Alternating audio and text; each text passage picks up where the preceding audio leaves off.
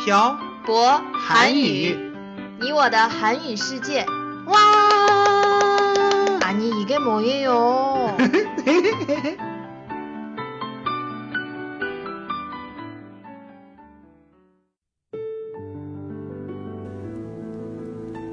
跟朴博学韩语，请在淘宝搜索店铺“朴博韩语”查看课程详情。欢迎大家一起来学习。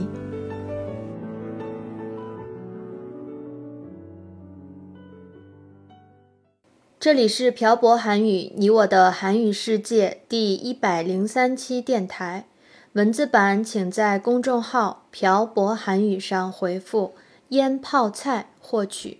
안녕하세요여러분빡빡한국어의샤보쌤입니다 안녕하세요 여러분 빡빡한국어의 연동쌤입니다 며칠 전에 가족 그룹 채팅방에 올라온 글 봤어요? 어떤 글이요? 아니, 연돈쌤 이런 거에 신경 좀 쓰세요. 무슨 글이었어요? 어머님께서 외할머니 댁에 가셔서 김장을 하셨다는 글이요. 아 그거 봤죠? 음, 한국은 이맘때쯤에 김장을 하니까요 그래요? 중국의 동북 지역도 이맘때쯤에 김장을 해요. 중국에도 김장이 있어요? 물론 한국처럼 김치를 담그는 건 아니지만요. 그렇구나 음. 그럼 오늘은 김장에 대해서 이야기를 해볼까요? 네, 그래요. 한국은 보통 언제 김장을 해요? 김장을 하는 시기는 집마다 다르겠지만 보통 입동을 전후로 김장을 해요. 왜 겨울에 해요? 여름에 하면 안 돼요? 가을에 나온 배추나 물을 사용해서 겨울에 먹을 김치를 담그는 거예요. 그래서 보통 겨울에 김장을 해요.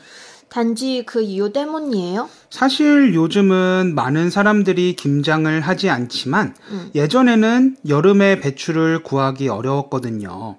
그래서 봄에는 봄에 나는 채소를, 여름에는 여름에 나는 채소를, 가을에는 가을에 나는 채소를 이용해서 김치를 만들었어요. 이런 걸 계절 김치라고 불러요. 계절 김치에 대해서 설명을 좀 해주세요. 계절 김치는 김장 김치와 다르게 오래 저장하지 않고 비교적 쉽게 담가 먹을 수 있는 김치예요. 어떤 김치들을 계절 김치라고 불러요? 오이로 만든 오이 소박이, 다 자라지 않은 무로 만드는 열무김치 등이 있어요. 연돈쌤이 좋아하는 파김치도 계절 김치예요? 네, 맞아요. 파김치도 계절김치예요. 그러면 김장 김치는 뭐예요? 설명해 주세요.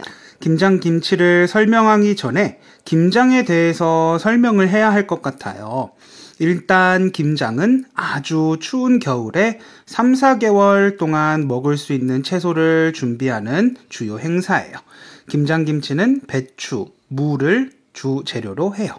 그러면 무로 만든 그 김치도 김장 김치예요? 네, 그걸 깍두기라고 불러요. 무로 만든 네모난 김치요. 맞죠? 네, 맞아요.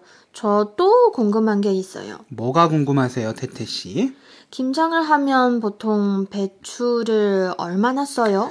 배추의 수량 명사를 포기라고 해요. 음. 제가 어릴 때만 해도 보통 김장을 한 번 하면 100포기에서 200포기를 했어요. 와, 그렇게나 많이 했어요? 그런데 요즘은 30에서 50포기 정도 하는 것 같더라고요. 왜 그럴까요? 젊은 사람들은 대부분 김치를 사 먹으니까요. 사실 저희도 사 먹잖아요. 네. 사실 김장 김치가 더 맛있긴 해요. 전 차이를 잘 못 느끼겠어요. 전 어릴 때부터 엄마가 하시는 김장 김치를 먹으며 자랐으니까 그렇죠. 저 궁금한 게 또 생겼어요. 네, 물어보세요, 태태 씨. 김장철이 되면 배추나 무가 비싸지겠네요? 네, 보통 때보다 두 배 정도 비싸져요. 그렇게 많이 비싸져요? 네, 그러면 김장철이 되기 전에 미리 사 놓으면 되는 거 아니에요? 미리 사놓은 재료를 사용해서 김치를 만들면 김치가 맛이 없어요. 그렇구나. 엄마가 그러셨는데 예전에는 김장철이 되면 학교를 가지 않았대요. 방학을 한 거예요? 네. 워낙 큰 연례 행사라서 일주일 정도 쉬었다고 하더라고요. 신기하네요. 김장을 하기 위해서 방학을 한다니. 우리 내년에는 김장철에 한국에 가서 엄마하고 외할머니하고 같이 김장김치를 만들어 봐요. 어때요? 그거도 좋은 생각인 것 같아요. 저 사실 한국 문화 체험을 많이 못 해봤어요. 네. 저도 김장을 언제 해봤는지 기억이 안 나네요. 김장을 하면 마시는 것도 많이 먹죠? 아무래도 많이 먹죠. 보통 김장을 하면 보쌈을 많이 먹어요. 왜요? 김치랑 보쌈이랑 찰떡 궁합이거든요.